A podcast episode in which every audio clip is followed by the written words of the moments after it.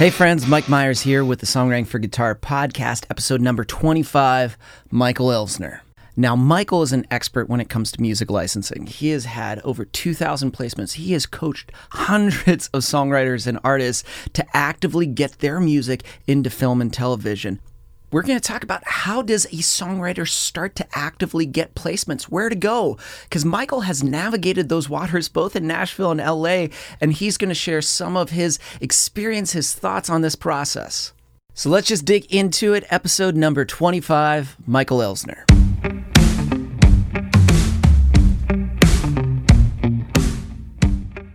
I had asked my mom for a you know a keyboard maybe like you know two or three years before, and I was, you know, probably 12, I guess, at the time. And uh, mm-hmm.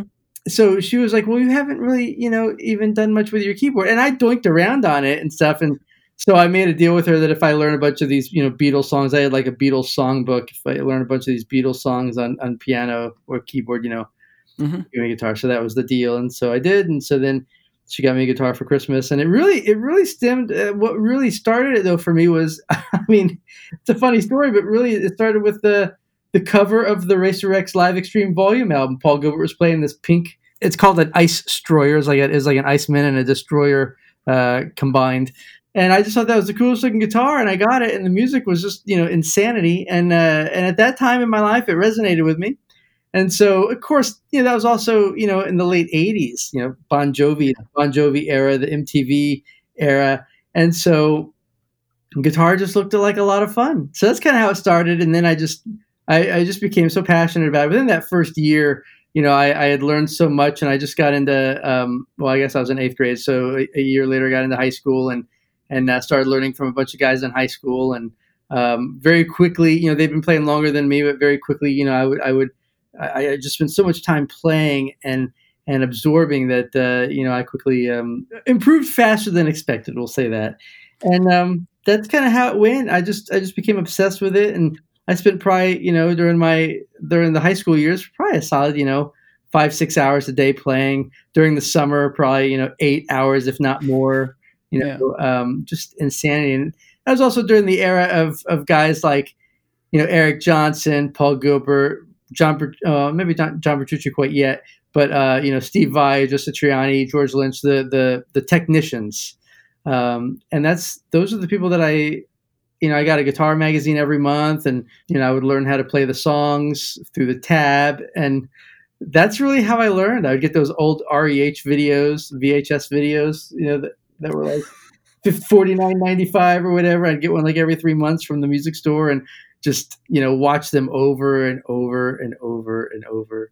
I feel like it's not an interest, but this was like it's it's cool that it, the guitar became like obsession. Oh, like it was just like everything living, breathing moment, like guitar. Yeah, and that's what that's what's weird. You know, like uh, the the funny thing is is that you know in in in kind of the online space now in the last couple years, people have gotten to know me because of licensing. But the funny thing is, you know, my my you know, so anytime I do like an interview or type of presentation or a speech, I'm always talking about licensing uh, music licensing. But but outside from that, anytime I'm hanging out with my friends or you know my, my close friends who I've known for a long time, or you know, even obviously my family, it's it's you know they don't see me as a licensing guy. They all know me as a guitar player, and you know, they come over to my studio and I just have you know walls of guitars, and uh, that you know I, I love guitar and and I've been able to make a living at it through licensing. But but guitar is like just a it's a crazy obsession for sure. When you were taking guitar more and more seriously as you were getting older, did you think it was going to be a band that was going to be like that's how I'm going to do music? Oh, I'm going to have a band. Absolutely, yeah, because there was no other way to do it. I was a yeah. guy, um, so, but I was writing songs, and in high school, I you know there was a good friend of mine who played bass and sang, and so you know he would come over all the time and you know, we'd work on songs together and started a band in high school and, you know, stayed with kind of the same core guys through high school. And then uh, uh, after high school, got into a different band. And then that band, you know, actually did some stuff. And, and um, you know, we were kind of on our way. And, uh, but it was always through a band. I got heavy into songwriting, but then when I was 16, I got a four track, an old cassette four track, and just became obsessed with that. And, and uh, you know, I remember like that's how I started learning how to record, and you know, I had these really crappy microphones, and I stick it in front of my amp, and then you just couldn't figure out how to get a good sound, and then uh, and then I read somewhere about a Rockman, uh, an old Scholz Rockman, and so I remember there's a used music store that I ended up buying an old Rockman Sustainor, which is you know for those who don't know that's like it was like the first you know direct recording system. Like Def Leppard's Hysteria was recorded all direct uh, through a Rockman. A lot of ZZ Top stuff like that, you know.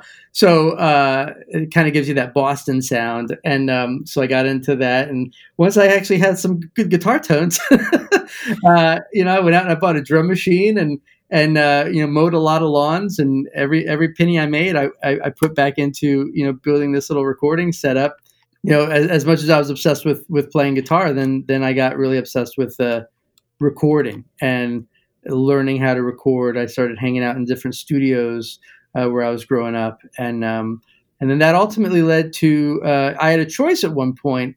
Mm-hmm. Uh, I, I, finally had a choice where I was like, okay, I could either go to music school or I could go to recording school. And I was so excited. I wanted to go to music school so bad for so long. And and right around that time, I ended up uh, hurting my hand. I ended up uh, because I played so much.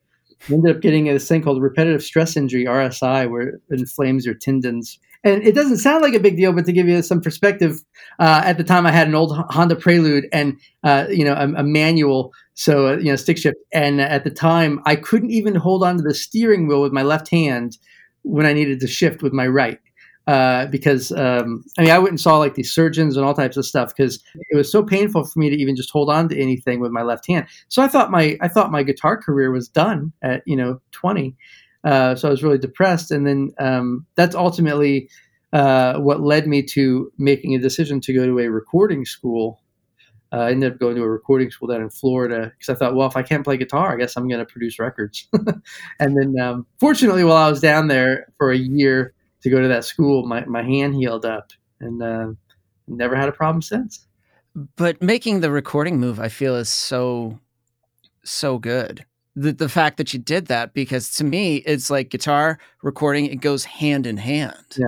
Yeah. Uh, and the more, and the more, especially now, probably even then, but like the more that you're kind of like a Swiss Army knife that you can do a little bit of this, this, this, it's not necessary. It's great to be, per, you know, amazing at one, but if you can be like, hey, I'm great at guitar.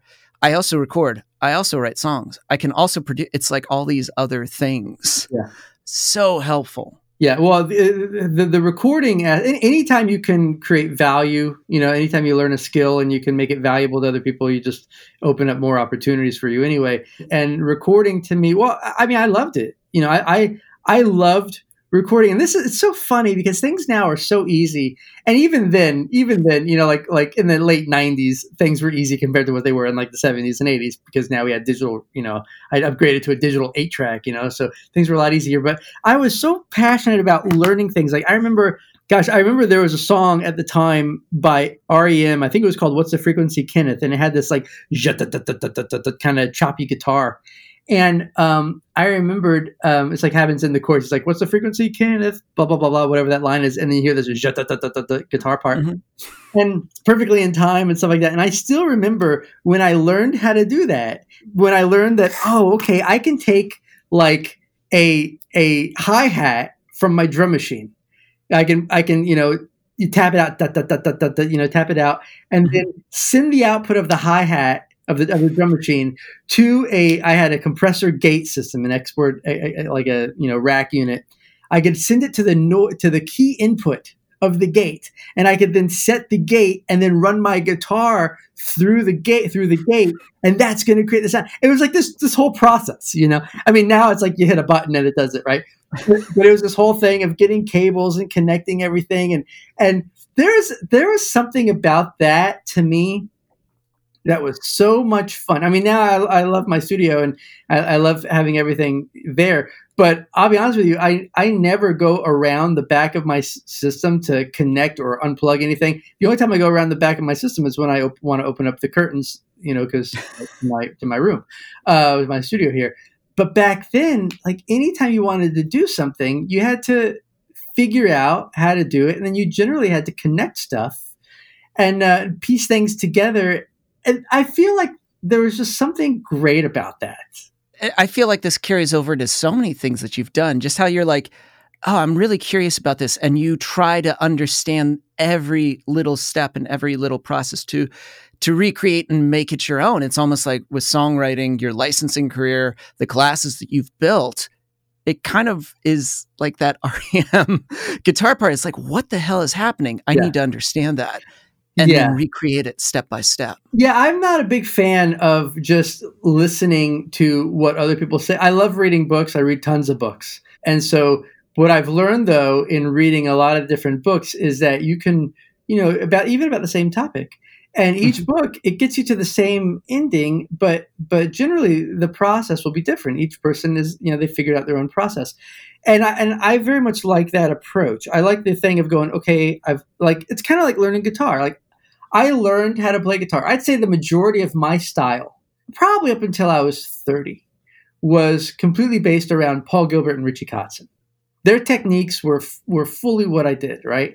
But the thing is, is that you know, you know, I didn't sound like a clone because you know those guys are so talented. But basically everything I did was was one of their styles, you know. Mm-hmm. And um, but then when I started really branching out and and just I stopped studying people and I started just doing my own thing. I, I really liked where I started going. And the reality is that even though I had a, a fine career up until I was 30, my real career didn't start until I was after 30. And when I listen back to the stuff that I did in my 20s, it's fine. To me, it sounds just very, it doesn't sound very unique right? But then mm-hmm. when I start listening to the stuff that I did in my 30s, and it was kind of like where I kind of got to the point where I was like, okay, I know this stuff. I don't need to keep focusing in on learning it. Now I'm just going to start doing it. It took me a long time to get to that point, but you know, when I listened to the catalog that I started creating in my 30s, you know, I, I really started liking that guitar player a lot more. And while I didn't spend as much time on the technique stuff, I really spent a lot of time on building the sounds and on creating uh, layers and I, re- I really liked that. I, I like listening back to that stuff, you know, still. And I think that that was kind of like the, the catalyst for going, oh, okay, I can take stuff and now I can really make it my own. And that's very much the same way that I approach everything now. Anything that I read or learn, or you know, even like learning the online business world and stuff like that, and and whatnot. There's a lot of you know books out there and experts who've done really well, and yeah, you can learn that stuff from them. But I think it's good to learn the principles. Mm-hmm. And then at that point, I think you have to make it your own because it's like songwriting. Songwriting, you know, you can follow these rules, but it's not going to be authentic. And the reality is, I think people hear that. And it's the same thing in, in how you're approaching, you know, when you're talking to people as, as a teacher, uh, putting together online programs and stuff. Yeah, you can follow all the pre written stuff that people have out there, or, you know, you can just do your own thing and speak in your own voice and speak to to your audience the way that they need to be spoken to. Do you feel like in your 20s like especially you think it's like you're almost following a model of like this is what I've got to do and then 30s ends up being kind of like making that transition to like well, what do I want to do and like how do I want to be like you know yeah. that's that's not me. It's like you start to get comfortable in your own skin and you're like this is me and you and it's no longer kind of like I've got to look like this and do this but like you know what, I like me. Yeah. And I'm gonna I'm gonna start and then that if you're doing that personally in your own expression, that that's going to come through in your playing. Yeah, absolutely. And and I think that's just a matter of building confidence, complete confidence. And when I turned 30, I had I had already done quite a bit guitar wise, and so I felt very confident in my in my career then at that point. Um, mm-hmm. And and at that, but but you know the reality is I was following. I was just kind of going through the motions of well, this is what you're supposed to do, and I, and yeah, when I turned thirty, I remember the day that I woke up. I felt like a new man, and I was nervous. I was like, "Oh my gosh, I'm gonna 30 i'm going to feel like an old guy. But i woke up and and i i still remember that morning thinking like i've i've finally arrived. Now i can just do me. Because i was always for whatever reason i was the young guy in in the group. Like when i was hanging out in studios and even when mm-hmm. i started i produced my first record in nashville and then then continued a, a producing career at 25 which is pretty young. Um, and so i was always the young guy. And then when i moved to los angeles um, now here I was playing guitar on a bunch of TV shows and stuff like that. I was still the youngest guy in those sessions. So I felt that, you know, I'm just going to shut up and sit in the back corner and hear all these older people who are much more experienced than me. I'm not going to offer my opinion. I'm just going to do what's expected. And when I turned 30, I just felt like that that age gave me uh, freedom, you know, to now go, okay, now I'm going to do, now I'm going to do what I want to do. And, uh, Yeah, I think it, interesting when, when you realize that, but when you really analyze it, but I think it just came down to two things: probably having a big confidence shift, like a big mindset shift, and then the mm-hmm. other thing too is also just having a lot of respect uh, for those who'd been down that road multiple times. And that was probably the best thing that I did in my 20s was just sit on the couch. I spent most of my 20s in a studio. So I would just sit on the back of the, you know, at the back of the room on the couch and I would shut up and I would just listen to what all these people who had, you know, been in the business, you know, 10, 20, 30 years, I'd listen to what they all had to say and I just was a sponge to their information. You know, what was it like living in Nashville and then making that move to LA? Oh, making that jump. Oh God, I hated I hated Nashville at that point. So I was so thrilled. I, I went from living in a in a two story, two bedroom townhouse. I'll tell you an interesting experience that I had when I left Nashville. I was so I could not get out of Nashville fast enough in the early 2000s. I I hated the last couple years I was here, and I remember I remember like about a week before I left. I had this townhouse. I was up on a hill. I had a really nice view. I was on, on this corner lot, so I had this really like almost like a 270 degree view. And this guy, I ordered pizza. I was with this girl that I was dating at the time, and this guy, you know, pizza guy came up, and I remember he he uh, I had a cool dog and all this stuff. I had all these things that I wanted when I first moved to Nashville, you know. And and I remember I was standing I was standing on the front deck, and and the girl I was dating, she was running back to the kitchen to go get my wallet, and he was standing there with the pizza. And I remember he was like looking in through the through the ha- through the the townhouse that I had, and it just caught me for a second. I realized like, wow, he, he looked like a musician and I was like, that was that was me, you know, four and a half years ago. You know, I used to work work with all these guys and I'd go to their their houses who are successful musicians. I think, oh man, I would love to have this and you know, and and, and whatnot. And you know, at that point, I, I had a new car and uh, you know this pretty girlfriend and and and I remember it just hit me. I was like, I got everything that I wanted when I came here. It just hit me, you know, and I was so so thankful that oh wow it took four and a half years but but i realized i i, I did i did what i wanted to do. I should have left a couple years earlier but i did what i wanted to do and i got what i wanted. So when i moved to la i was so happy to move to los angeles that i moved into a two bedroom apartment that was probably like you know 800 square feet.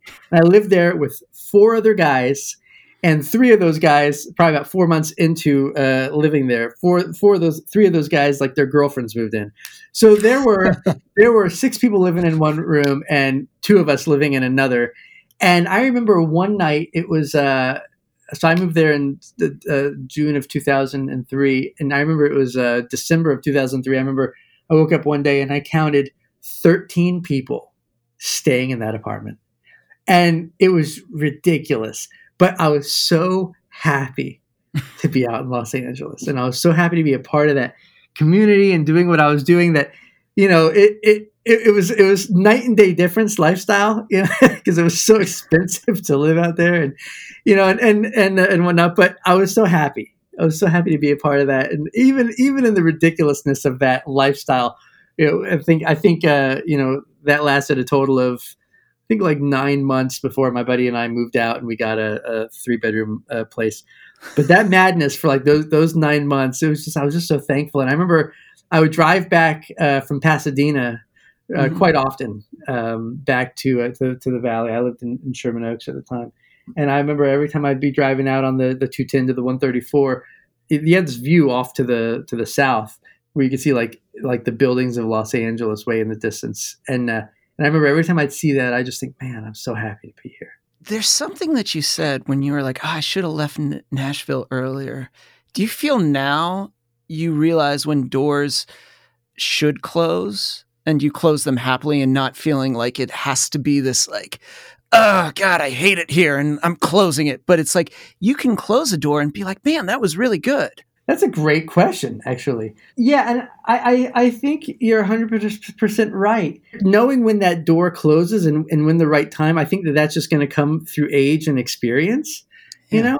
But I think you're 100% right because it was the same thing with Los Angeles. You know, I, I stayed in LA till nine year till I hit my nine year mark, and I'm thankful I did. But the last, I'd say, year and a half that I was there, I was just like, it's time to go. I've built it up. Um, I'm doing I'm doing some cool stuff, but it's it's time to leave. It's time to get back to a different lifestyle. And the and the the cool thing is is you know that was 2010. Uh, the cool thing is is you know technology allowed us to allows us to do everything we need to do from wherever. And you know, mm. I, I, remember I went to I, I, I, lived down the street from a coffee shop, and I walked down to this coffee shop one night, and I and I actually just did the math. Though I think a lot of people don't really sit down and do the math, but I sat down and I did the math on what I was spending. You know, I, I had a I had a studio that I rented. I had a three room facility that I rented. I had a, an apartment that I rented, and then I had a storage unit. And you know, all that stuff adds up, especially when you don't own any of it. You know, uh, it's just money is thrown out. You know, so may as well just drive down Ventura Boulevard and throw money out the the, the window. You know, every month because that's what it was. And I sat down and I did the math on what I was spending per month on on stuff that I didn't own, and then um, then I started doing the math on what I could do if I moved somewhere else and bought a house, uh, you know, and uh, added in my mortgage, and I did I did the best math I could do at the time, and then I added in flying back to LA three to four times a year, the flights, and then staying mm-hmm. at staying at a hotel for a week, renting a car, and eating food. And the numbers worked in the favor of leaving. And and the thing is, is that the majority of the people at that time that I was working with, I would see them once every three or four months. Even even the composers that I was working with, uh, you know, at that point, you know, I would do stuff remotely for them sometimes. Mm-hmm. So uh, so when when it came down to like writing for TV, yeah, I was only seeing the people I was working with, like I said, every couple months, and then even with a bunch of the composers. You know, what's interesting is after I left, a couple of the composers that I was working for, which was a big part of my income as well at the time, they also moved. So it was very interesting. There was like a, there was like a, a pretty good exodus. I feel, at least in my circle, uh, mm-hmm. from Los Angeles. I'd say from like 2011, 2013 and uh, you know, every, I don't think anyone's career suffered. Now, especially when you said I did the math, and it, that's another thing that I feel, as you said, people don't do. Or sometimes it's the thing, oh, I don't think it can be done. Well, did you actually write it out? Did you actually look and see if it's possible? Because most of the time, it's pretty possible. It is. Yeah. And when you actually work it out. Now, when you were in LA, you said nine years, and I feel like you correct me if I'm wrong. So you you started out as like a studio musician, so you did a lot of guitar work. How did you get into the idea of essentially, you know, building your catalog? For sync licensing for people that don't know that's like music for television commercials film how did you like start to build that and know what people were looking for? I started building that when I was in Cal- in, in, in Nashville because when I was in Nashville, you know, I came to Nashville really with the mindset of, you know, uh, starting a band, writing, you know, I mean, I was mm-hmm. always pursuing the record label. So, you know, I left Nashville in, in 2003 to go out to LA to, you know, same thing, start a band and, and, uh, you know, uh, you know, get get that type of traction. Which it's it's very difficult to start something original in a in a music industry town because the the great players that you want to work with are all out on other gigs. But I had written a lot of songs when I lived in Nashville. I I, I st- came here with like an old VS 880 which is an old digital, you know, recording ma- machine. And then I upgraded to Pro Tools, and and when was that? That was probably around like 2001. So so I had a lot of material, and I was constantly writing constantly writing. So I already had a good batch of songs that I was always taking to publishers and working with other writers here and whatnot, and they were fully produced. And uh, you know, I just never, I always just never got the publishing deal. You know, but at the same point, what I was writing wasn't really fit for Nashville either. Um, so I, I, moved out to LA already with a catalog, uh, and then when I got there, of course, I was you know still just I was focused on you know working with other people and and whatnot. So whenever I'd meet other songwriters and this and that, I would get together and write with them, and I'd produce the track. And I mean, I was on a mission to get a career going. I wanted to get a publishing deal, and you know, ideally, I wanted to, you know, play with some type of group that I could, you know, have a you know large artistic creative say in. But at the mm-hmm. same point, I was also producing and and this and that. I was producing some other artists. So right off, off the bat, like I hit the ground running. I was definitely I, I landed some gigs playing on some shows some TV shows, but I was hustling and networking and I wasn't just sitting around at all. So that was a big thing. And then, you know, one of those opportunities, you know, I was playing on a show and and then when the opportunity was right, I talked to the music supervisor. I didn't really know what they did, but as I was talking to them, I learned what they did. I just asked her if I could give her some music, and she said, "Yeah, I'd love some." So the next time I saw her, I gave her a CD, of like nine or ten songs, and and literally within two two weeks or so, I had a featured vocal placement on that particular show, and it was a popular show on CBS. And man, it paid great.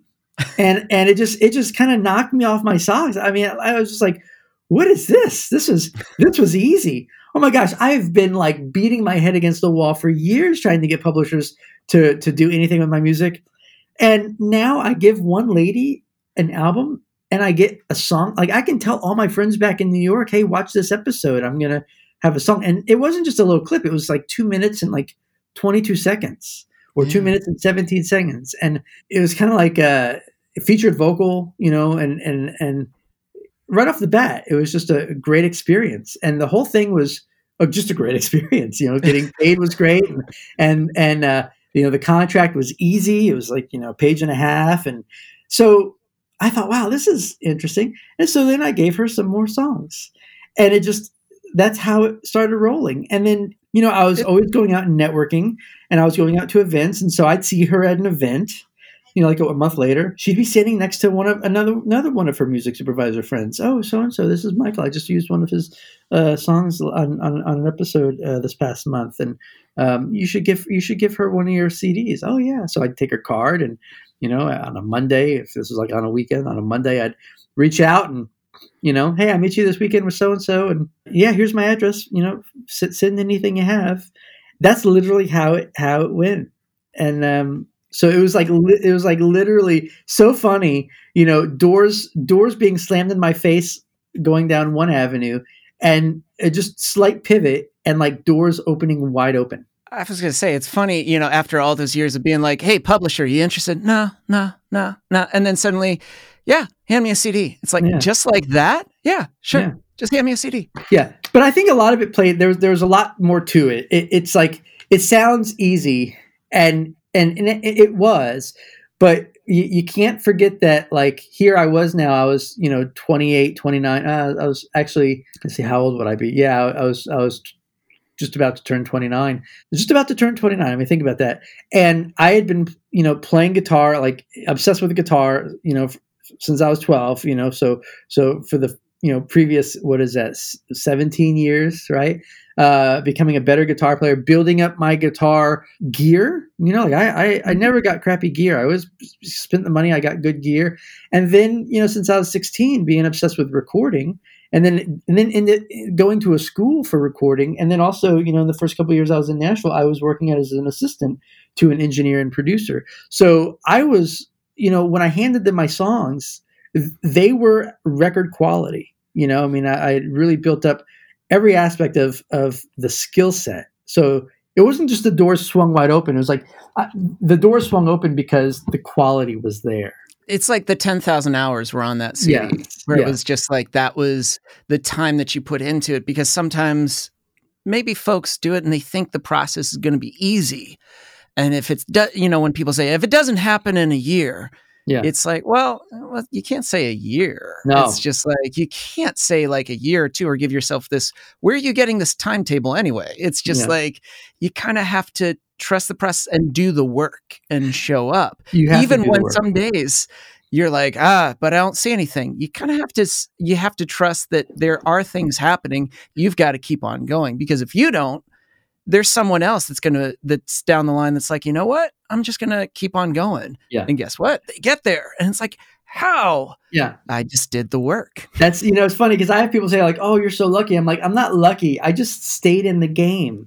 That's it. I just stayed in the game. When other people were willing to quit and give up and move on, I stayed in the game, and that's all it boils down to. But I, I will go back to to the idea of like the quality of the music. You know, I, I run you know you know an online program where I teach people how to, you know, get their songs on TV, and it's really not that difficult.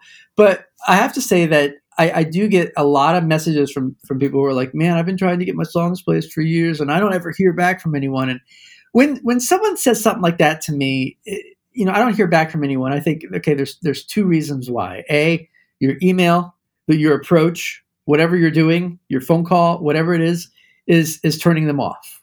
Uh, so that's the first thing. Or two, your music's not good. So I always ask, I'm like, send me what you sent them. Like, I, I want to see, I want to get an idea of it. And I would say 100% of the time, it's their music is not even at demo level yet. I'm serious about that. Or or or maybe they did spend money with like the local guy who can record their music. Oh, I spent you know I spent a thousand dollars per song with the local producer who does all the local bands. Ugh. That doesn't mean anything. It's like you know who cares? Anyone can buy Pro Tools and call themselves the producer, right in town. But I listen to their music and it's like, do you realize like you're nothing's even in time the drums aren't even grooving. Your your your the, the guitar strumming is not in time. The vocals are out of tune. So even if it was recorded well, the production is horrible. And and you have to realize that look, when you're getting into the TV world, you know, a perfect example would be like um, I watch a lot of those Hallmark Christmas movies. We'll put it that way. And you know, it's kind of like if, if if anyone who's listening to this, if you ever watched some of those Christmas movies, you know what I'm talking about Mm-hmm. Sometimes the acting is just really, really, really, really bad. Really bad. You know, like so bad it's kind of laughable. You know, the timing. You know, you, it's just it's just the acting is bad. Well, that's not the kind of acting that you're going to see on a you know blockbuster movie uh, or or a big you know TV show where they spend millions of dollars, you know, millions and millions of dollars, not only just on on the production but also on the promotion right?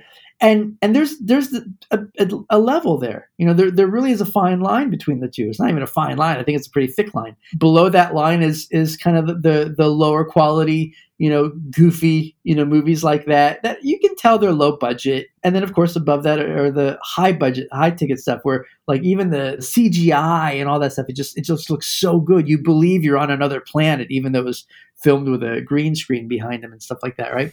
And it's the same thing with music if you want to play at that level, your music has to be at that level. But I think the majority of, of musicians don't realize that they treat their music like a hobby. You know, they don't they don't really put the time and energy into creating that great product. And then they wonder why nothing happens to them. Well, you treated your business like a hobby. So what happens with hobbies? Well, have you ever made money on a hobby? I mean, golf is a great hobby for a lot of people. Most of those people, like 99% of them, don't make any money with their golf. They spend a lot of money going out and playing golf. You only have that small percentage who who decided that they're going to make that hobby a career and they they you know then they become these you know golf professionals. You can look at that with anything, right? And music is is no different. If you're going to treat your music like a hobby, you know, don't be surprised when you're spending a lot of money and you're not getting any money back. It's like it's, it's like it, going golfing once a week and being like, I can't believe I'm not on the PGA tour.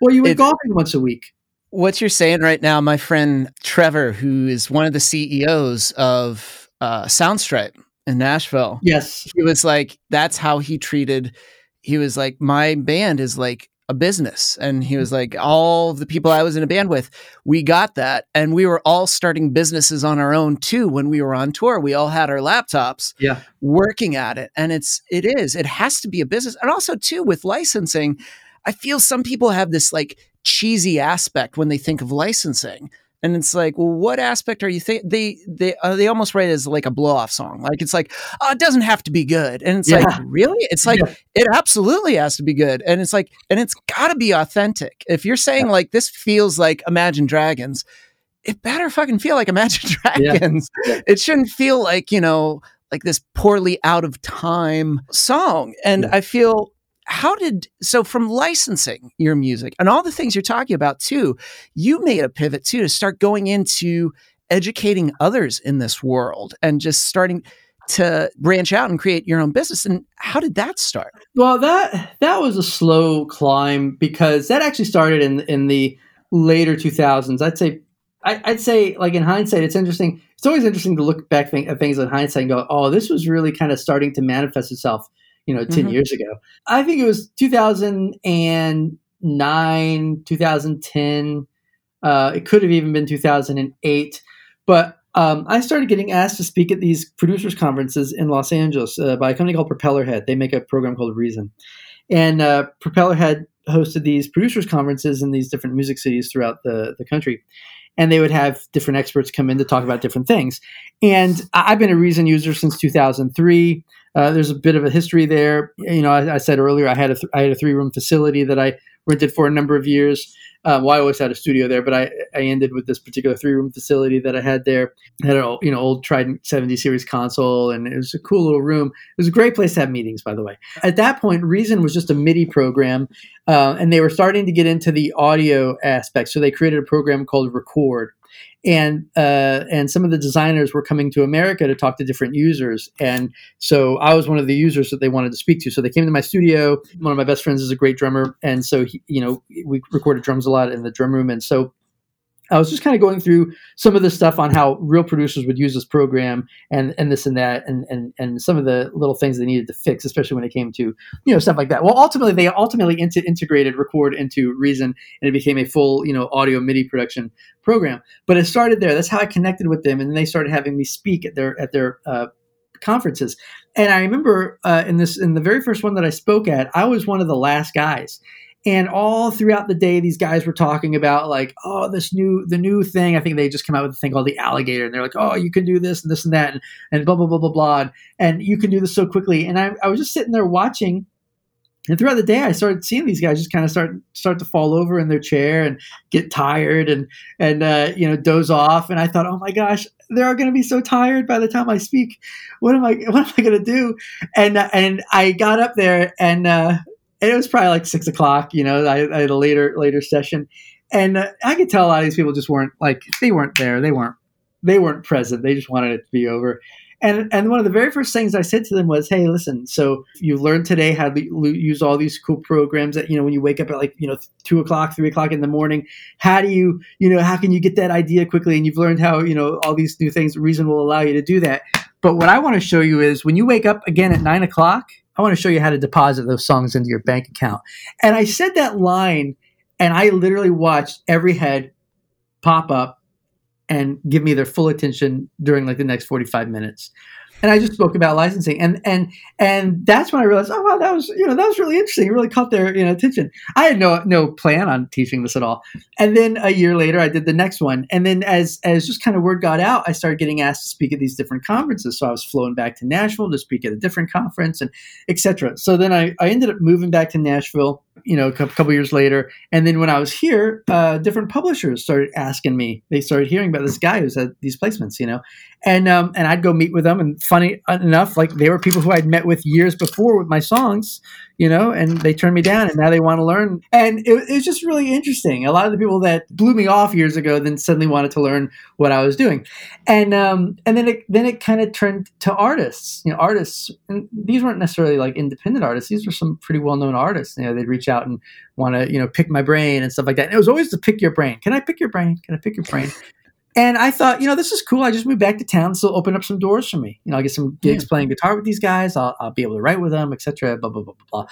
So I did that. And then after a couple of years of that, I just got tired of it because uh, it would turn into like these four hour long conversations. And I realized that even though I would meet with a lot of people, let's say if I'd meet with 50 people, only two of them would actually move forward with something. And it really became a waste of time. So I wrote a little ebook it was the summer of 2017, and I was just done with it. Said, you know, any anytime someone sends me an email or a publisher wants to get together and you know buy me lunch, screw them. I'm just going to send them the ebook. You know, if they have any questions, they can call me later, and I'm going to charge them. Uh, I don't have time for this because it was really eating into my time and into my production time, and and and I wasn't getting any value out of it. You know, in, in, in the long run, what I was expecting to come from it wasn't coming from it. So the reciprocation aspect. So, uh, so I did this ebook, and then I did a session for this guy in, in the fall of 2017. a friend of mine, a uh, producer friend of mine, asked me to uh, play guitar on two songs for this artist he's producing. They came to my studio, and we took a break. And the the artist said, uh, "So, tell me a little bit about yourself." I said, "I just had my 2000th placement this this month." And he said, "Oh, have you ever thought about writing a book?" And I said, I actually, I, I, have a little book. I'll send it to you. and he goes, he goes, no, no, no. Have you, you, ever thought, I love that, but have you ever thought about like, you know, doing a um, course? And I said, oh, there's no way I'm going to do a course. And, um, and, it turns out that that individual is a guy named Bill O'Hanlon, who you know. Mm-hmm. Um. But for those who don't, Bill, Bill is a um, very prolific author. He's written 38 books. Uh, he's also uh, done really well online and and in the online world there's a guy named jeff walker who teaches a particular process and bill is a big part of that and speaks at his conferences and so i, I had no idea who was sitting on the on the couch in my studio but we became fast friends and over the next couple months you know we'd get together and uh, you know for lunch every every month and he kept pushing me he's like michael you know you got to share this with people you got to put together your program. You can reach people way outside of Nashville and all these other communities. And and as he was explaining it to me, it really started making sense. I thought, yeah, I guess I guess you're right. I guess I could. I could do that. And he's like, you know, you film it once, you give you give all the information, and then you know you don't have to always stop what you're doing. And that really appealed to me. So I did that, and I created the, the program. And um, I, you know, when I created the the master music licensing course, I created it with the mindset of this is going to be a one and done thing. I'm going to do every every single thing that I know about licensing is going to be in this program, and I did it with the mindset of so that no one has to contact me again. and and really, that's what I delivered. Uh, I mean, I, I, it's it's been running for a couple years now. It's it's fantastic, and but it really is 100 percent of of the licensing process. And and what I've realized though is that while and I've added to it, you know, since I initially created it, I find out like some little things that people have questions about that don't necessarily relate to licensing, but I know they have those questions because, uh, well, they ask them a lot, um, mm-hmm. but, but, they're confused because, you know, they, they're so used to the music industry path and the licensing path is different. So they're asking about stuff that, that doesn't relate, you know, and so, so I've, I've added additional, you know, videos and then I realized, okay, now people are getting their songs licensed, but now they're, now the next step is, you know, contracts. So I ended up uh, last summer creating a whole contracts module where I went through over hundred contracts that I have I read through all 100 of them and I picked out five that uh, covered every aspect and everything that they would ever get when it comes to licensing, both good and bad. And so it's funny because just that one module took me just as long to create and film than it did for me to film the entire program. But uh, but it, to me, again, it's one of those things where I just wanted to create something that's like it's it is the I wanted to look at it as like this is your bachelor's degree on licensing you know you don't you don't really have to go anywhere else. You, you can of course you know uh, but but uh, but you don't have to go anywhere else. This will give you every little thing that you need every detail everything you're going to come across when it comes to licensing the the exact system that i've used like nothing's left out. And so it, it really became a a thing that came about over the course of many years of speaking at conferences and then having one person say you know you create a course out of this because i didn't even know that that was something i could do it's interesting with all of that because I feel this is now a season of like self education. Yeah. This is the time where I think people are getting uh, going less and less to college because it, it, it means a little less. It doesn't mean the same as it did. Yeah. Like unless you're going to be a doctor, if you're going to, you know, to law school. But other than that, it doesn't feel the same as it was or is the same that it was 50 years ago. And people are like, ah, $200,000 for one, or yeah. I could pay $3,000 for something yeah. that I'm totally interested that's going to give me value and action steps. Mm-hmm. And I'll take it one step further. Uh, with the online programs, you actually learn from experts. You know, but when I when I released the the program, I did a lot of research on what else was out there in the licensing world, and there are colleges who teach it. In fact, there, I mean, there, you know, it, it's it's funny to me. So I go and I do some research. I'm like, these college person who's teaching has never had a song. They don't know what they're talking about. You know, they may have uploaded a song to Jingle Punks and then they found that they got a license, and that's not song licensing. I mean, that, I mean, yeah, okay, you, you got lucky, you got a song on Pawn Stars. Who cares? That's not so. My my whole approach to sync licensing is consistent placements. Look, every single person here listening, if, if you want to get your song on a TV for bragging rights, you know, so you can go into work and brag to your friend, that's easy. That is not hard. But the reality is that that that process, you're not going to make great money on it, and you're not going to turn it into a living. My my process is all about creating a continuous passive income stream or royalties uh, on a consistent basis. And, and and the big phrase that I use through the whole program is, you know, the, the phrase that I have really for my whole my whole career in, in, licensing is that a quality catalog is a magnet for placement opportunities. It starts there. You know, you have to have good songs. Uh, if you don't have good songs, then then you, are now you're not going to be able to play at, at a high higher level. But that's like anything with the music industry, you know, and and and that requires work. It requires investing time into writing the song, and if you can't record it yourself, it, it requires investing money with uh, someone who can record it and record it well for you. But the reality is that when you have high quality music, you, you get paid high quality, you know, uh, money for the license. And then also when you get some nice placements, you get the back end. And you also have to think of internationally. Um, you know, you get the international royalties and every single time that show airs, you're getting paid. And that's fantastic. And and we don't want to just do that one time you can do that once and you can make you know a couple hundred bucks or a couple thousand dollars you know depending on the the, the size the type of placement right but you can do that once and that's fine that's not hard but we want to do it on a consistent basis we want to do it so that you're getting a couple placements a month uh, even a couple placements a week um, because then that way everything compounds itself over time uh, the new songs that you're getting placed this week are paying you upfront fees, but yet at the same point, all the songs you have in your back catalog that are being played this week and this month on all the different reruns of those shows all throughout the world are all generating back end royalties for you. So the goal is consistent placements, you know, and it's um so that, that that's what I created. I created a process that allows you to create consistent placements. And it's a process that I created for myself back in the early 2000s that, you know, I've I've I've uh, changed it over time as as you know technology has caught up. You know, when I started, we were sending out CDs, and now everything is digital. You know, so so. Um, but at the same point, nothing's really changed though in the licensing world. I'd say in seven eight years. You know, so. Um, and when it does, I'll, I'll update the program, of course. Uh, but at the same point, when it comes to this, getting back to the college aspect, another big thing that's important to me and, and why I love the online world so much is that when I stop licensing my music, that's when that's when the licensing program is going to shut down. There's no way I'm going to teach people how to do something that I'm not currently doing. And I feel that that's that's something that's valuable, and that's something you get from a lot of the people who are doing the online programs. But you don't get that from the people who are teaching at the colleges. Oftentimes, mm-hmm. there are people who did not do it. They learned from a textbook and they teach that textbook, you know, and so they never did it, and then they're definitely not doing it.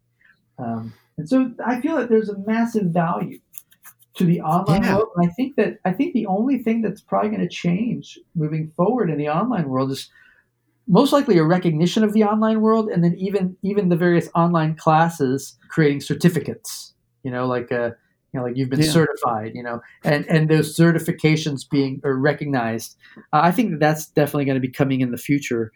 Um, but yeah, I, I, love teaching online. Uh, I love being able to reach so many people and especially even with the pandemic, you know, a lot of my students were able to, you know, while their gigs ended or their jobs ended, I, I had a number who got some, you know, big commercials, and and uh, so the, those those big commercials that pay multiple five figures were able to carry them through, you know, the first couple months of their of the pandemic, and then of course, you know, if they've if they've done the work and had the songs out there, then they get their royalties and stuff like that, and that to me is so valuable and exciting. Now, if folks want to get a hold of your book and they want to get know more about the class, where can they find you? Uh, you, you can you can download the book for free at mastermusiclicensing.com, uh, and that's where you can learn everything about about the program. uh, the program is available there, um, and then uh, but but I, I, would always recommend just starting off with the book. The book is called the Four Step Plan to Licensing to Success. It gives you a nice overview of the process. It'll take you about like an hour to read. Uh, it's, it's not super in depth, but what's interesting about it is if you're coming from the music world, the traditional music industry path, uh, this book will, I think I think it's going to open your eyes to if you if you've tried licensing your music before. Let me put it this way: if you tried music licensing your music before and it hasn't worked for you, download the book. I promise you, the answer for why it hasn't worked for you will be in uh, that four step process it's most likely because you did not follow the process. The music industry world is a two step process. We finish our song and then we send it out, and then oftentimes just hope for the best. Hope, terrible strategy, by the way.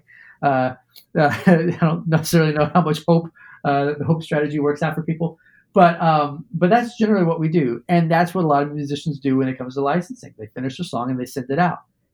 And they go, "Well, I never heard back."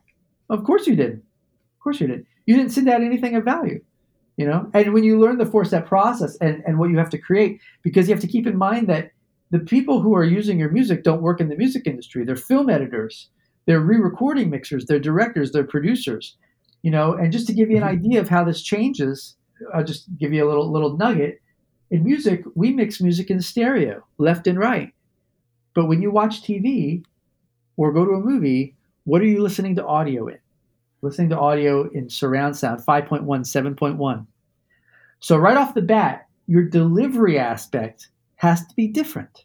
Doesn't mean you have to go back and remix your music, not at all. You just have to create certain mixes for these individuals so that they can use your music and utilize it in a surround field, right? So if you've just been sending off your stereo mix and no one, you don't, you know, no one's gotten back to me, I'll, I'll tell you right now, you're missing step two of the process. That's mm-hmm. it. It's that simple. It's a simple thing you can do, but you're missing that part of the process. So if you're missing that part of the process, you're not even getting the steps three and four. I promise you. And it's a four-step process. And and and if you want to get your songs licensed, believe me, that is uh, every song that, that, that you're hearing on TV, uh, whether the composer knows it or not, recognizes it or not, they're taking it through that that four-step process. Well, go download the book. Um, Michael, your journey, your process, the whole conversation. Thanks for doing this. I really appreciate it. Yeah, thanks for having me. This is fun.